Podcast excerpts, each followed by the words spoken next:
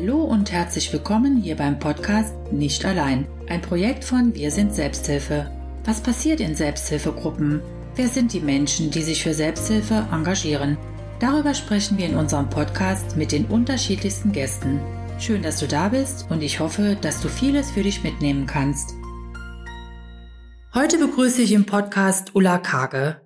Liebe Ulla, schön, dass du dir Zeit genommen hast, hier ein paar Fragen zu beantworten und uns einiges über Hochsensibilität und die Selbsthilfegruppe, die du leitest, zu erzählen. Herzlich willkommen. Ja, danke schön. Freue mich hier zu sein.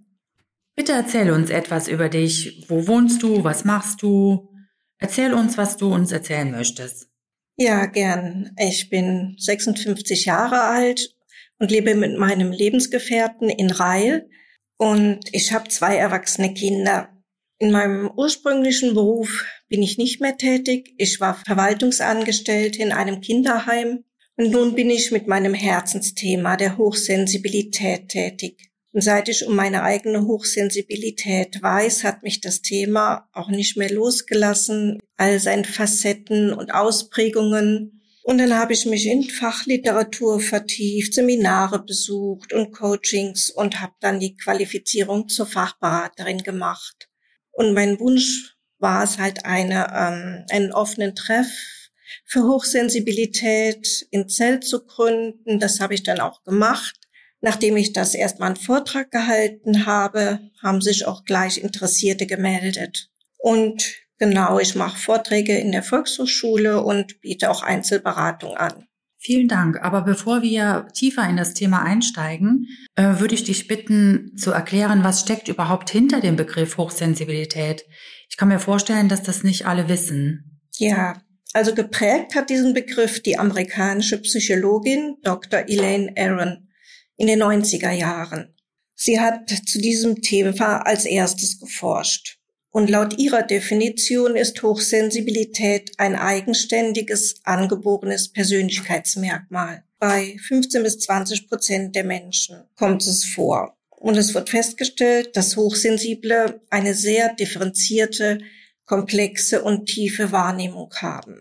Und weil sie ständig offen für Reize sind, haben sie infolgedessen eine geringere persönliche Reizschwelle und leben mit einem hocherregbaren autonomen Nervensystem, während ähm, normalsensible Störreize nur zu Beginn wahrnehmen und dann als irrelevant ausblenden, können das Hochsensible nicht. Sie bleiben ständig aufmerksam für Reize und Ratschläge wie zum Beispiel, hör doch nicht hin oder blende das doch aus, können von ihnen nicht umgesetzt werden. Und äh, wann hast du selbst das erste Mal festgestellt, dass du hochsensibel bist? Also bei mir war das so 2008 schon, weil ich war immer auf der Suche, wie so viele Hochsensible sagen, es fühlen sich anders, können sie es aber nicht benennen und dann etwas festmachen. Und ja, dann habe ich mich auf die Suche begeben und viel Literatur auch gelesen. Und erst als mir ein Buch über Hochsensibilität in die Hände gefallen ist, war dann alles klar. Dann ist wirklich alles von mir abgefallen und ich konnte mir mein So-Sein zu erklären. Und das finde ich einfach extrem wichtig, dass Hochsensible da sich erkennen und darüber Bescheid wissen und wissen, warum sie so oder so reagieren und scheinbar weniger abkönnen als Normalsensible. Kannst du bitte ein konkretes Beispiel nennen? Wann reagieren hochsensible Menschen anders auf Situationen als Menschen, die nicht hochsensibel sind? Ja, da kann ich zum Beispiel ein Beispiel sagen, dass schon in den 1920er Jahren darüber geforscht wurde. Dann gab es einen Belastungstest per Reizinput akustisch und es wurde eben festgestellt, dass 15 bis 20 Prozent der Menschen ziemlich direkt zusammengebrochen sind und es dann eine ganze Zeit lang nichts kam und dann erst die normalsensiblen unter der akustischen Belastung zusammengebrochen sind. Und ähm, das ist eben das Erstaunliche, dass es keinen fließenden Übergang zwischen diesen beiden Gruppen gibt. Und das ist schon wichtig zu wissen, finde ich. Das macht schon viel deutlich. Und das ist jetzt nur auf die Akustik bezogen. Und die andere Reizverarbeitung, das wurde auch im MRT sichtbar gemacht worden. Und das zeigt eben schon, dass es ja ein angeborenes Persönlichkeitsmerkmal ist. Und entweder ist man hochsensibel oder man ist es nicht. Das ist nicht so, dass es irgendwie wann weggeht oder so. Aber ich habe das richtig verstanden. Hochsensibilität ist keine Erkrankung. Genau. Es ist ein eigenständiges Persönlichkeitsmerkmal. Und es kann aber eben infolge der Dauerstressbelastung auch in Krankheit münden zum Beispiel eben chronische Schmerzempfindlichkeit und chronische Erschöpfungszustände, Schlafstörungen, Depressionen, also diese ganze Spanne, die man auch aus anderen Gründen von Dauerstressbelastungen da wiederfindet. Es ist auch so, dass Menschen, die zum Beispiel in einem Burnout sind, die würden sich alle als hochsensibel empfinden in dem Moment. Und dann würde man halt dann nachhaken, ja, war das denn schon immer?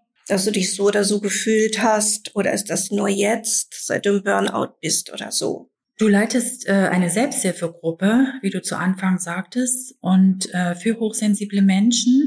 Seit wann leitest du diese Gruppe? Ja, im März 2020 war unser erstes Treffen und leider kam dann schon gleich der erste Lockdown und dann haben wir uns über Zoom weiter getroffen. Das war ganz schön, nicht nach dem ersten Mal schon direkt den Kontakt wieder zu verlieren zu den Leuten. Und das war so die erste Zeit. Und jetzt treffen wir uns natürlich auch wieder persönlich. Wann und wo trifft sich eure Gruppe und wie können sich unsere Hörerinnen ein Treffen vorstellen? Ja, genau. Wir treffen uns jeden ersten Mittwoch im Monat im Treffpunkt in Zell in der Schlossstraße 22 ist das. Das ist eine Begegnungsstätte von der Caritas. Ja, ich schlage dann ein Thema für den Abend vor oder greife ein gewünschtes Thema auf und lade damit zu dem Abend ein. Und dann tauschen wir uns darüber aus, welche Erfahrungen wir zu dem Thema gemacht haben und wie es uns damit geht. Das ist dann schon eigentlich abendfüllend, weil jeder so viel zu sagen hat dazu.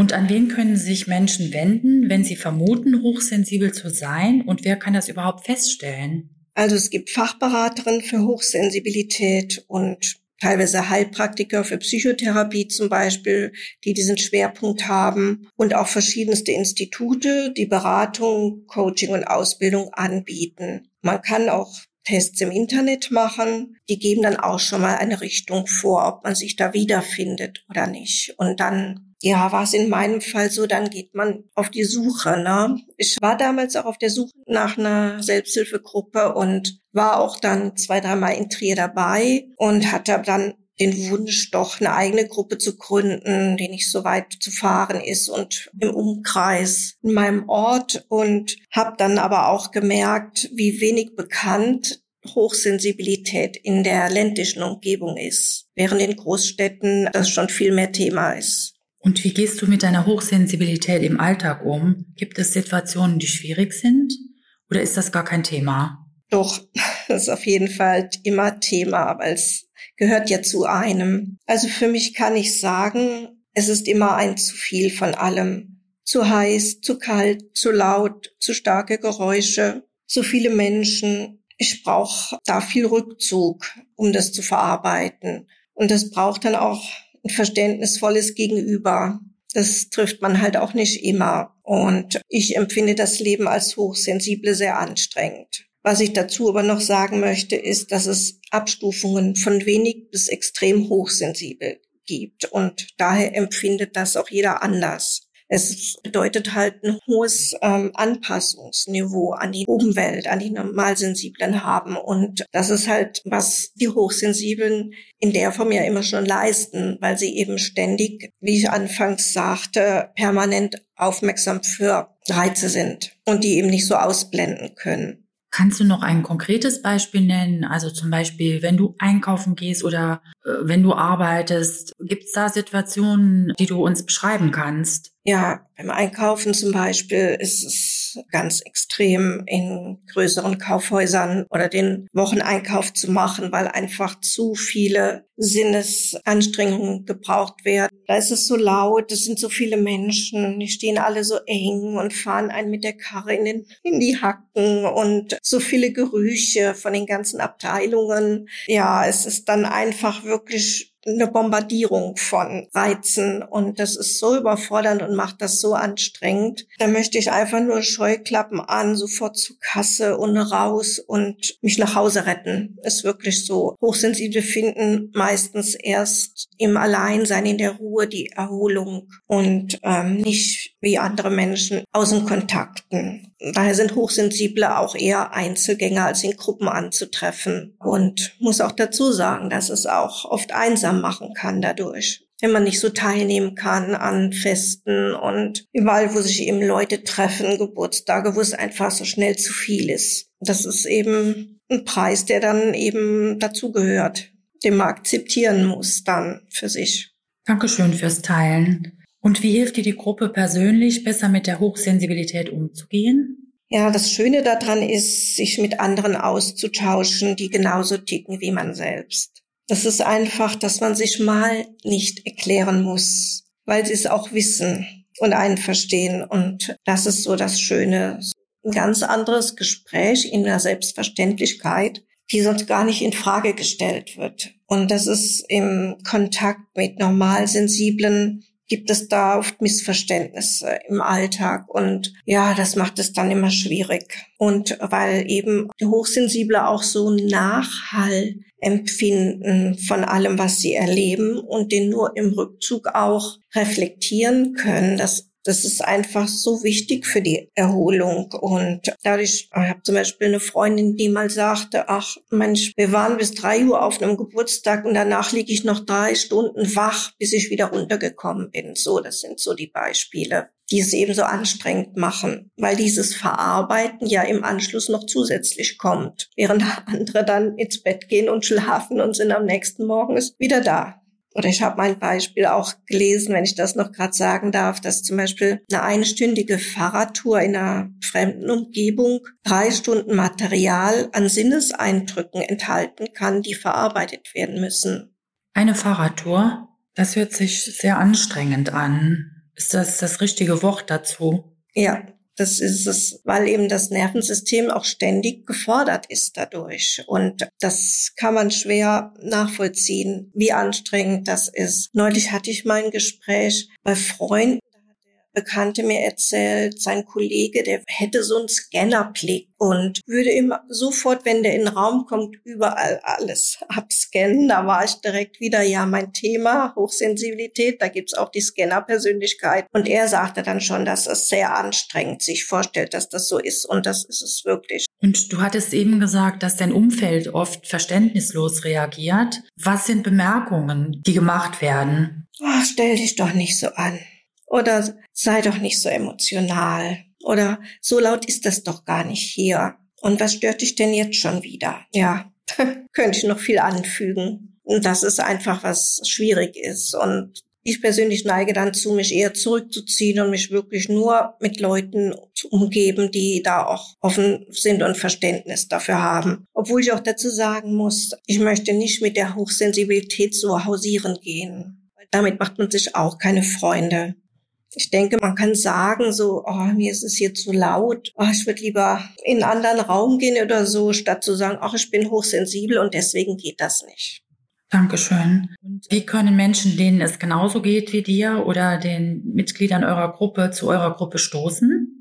Ja, ich habe also meine Kontaktdaten ja hier bei der Sikis hinterlassen und die Gruppe ist ja in Zell und da erscheint es auch in dem Mitteilungsblatt Kreis Kochum-Zell. Da steht immer drin, was im Treffpunkt angeboten wird und die regelmäßigen Gruppen und da steht eben auch der offene HSB-Treff dabei dann eben mich anrufen über die Kontaktdaten und das ist immer besser als jetzt einfach hinkommen. Sowieso seit Corona, wenn es beschränkt ist mit den Teilnehmern ist auch so im Grunde, wäre es ganz schön, wenn wir noch mehr Teilnehmer finden. Wir sind zu sechst, mit mir zu sieb. Und das ist dann schon, viele kommen weit von weiter außerhalb. Und wenn dann schon drei nicht können, ist dann oft die Schwierigkeit so, dass die anderen drei dann auch sagen, ach, hm, soll ich jetzt so weit fahren? Von daher wäre es schon schön, da werbe ich auch immer bei jedem Vortrag drum, dass noch Teilnehmer dazukommen. So neun bis zehn Leute dürften es dann insgesamt schon sein. Das wäre schon schön. Du hältst auch Vorträge. Wo kann man dich hören?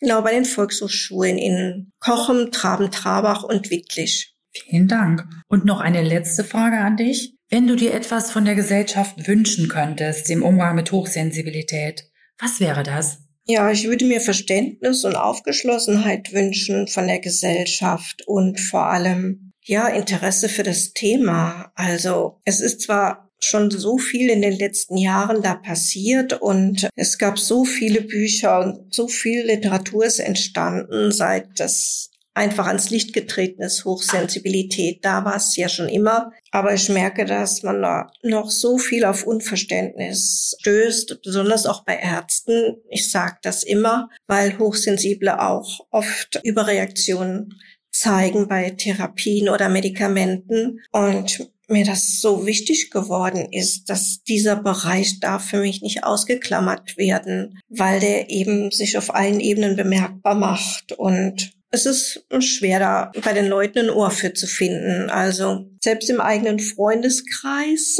die sind skeptisch und dann auch gar nicht weiter interessiert, obwohl es viele gibt, von denen ich sagen würde, sie sind auch hochsensibel, aber nehmen Abstand zu dem Thema, wollen nicht irgendwie stigmatisiert sein oder wie auch immer. Ja, also das wäre wirklich das, würde ich mir am meisten wünschen. Aufgeschlossenheit für das Thema aus reiner Neugier. Vielen Dank, liebe Ulla. Ich danke dir herzlich für das Gespräch und wünsche dir weiterhin viel Erfolg bei deiner ehrenamtlichen Arbeit. Ja, ich bedanke mich auch recht herzlich, hier über mein Thema sprechen zu können. War sehr schön und ja, ich hoffe auf, dass sich neue Mitglieder finden, die zur Gruppe stoßen. Wir danken der IKK Südwest für die Förderung. Wenn du Fragen hast oder du dir ein Thema wünschst, über das wir hier im Podcast sprechen sollten, Schreibe uns gerne unter info at selbsthilfe-rlp.de. Tschüss, mach's gut, bis zum nächsten Mal. Ich freue mich, wenn wir uns wiederhören.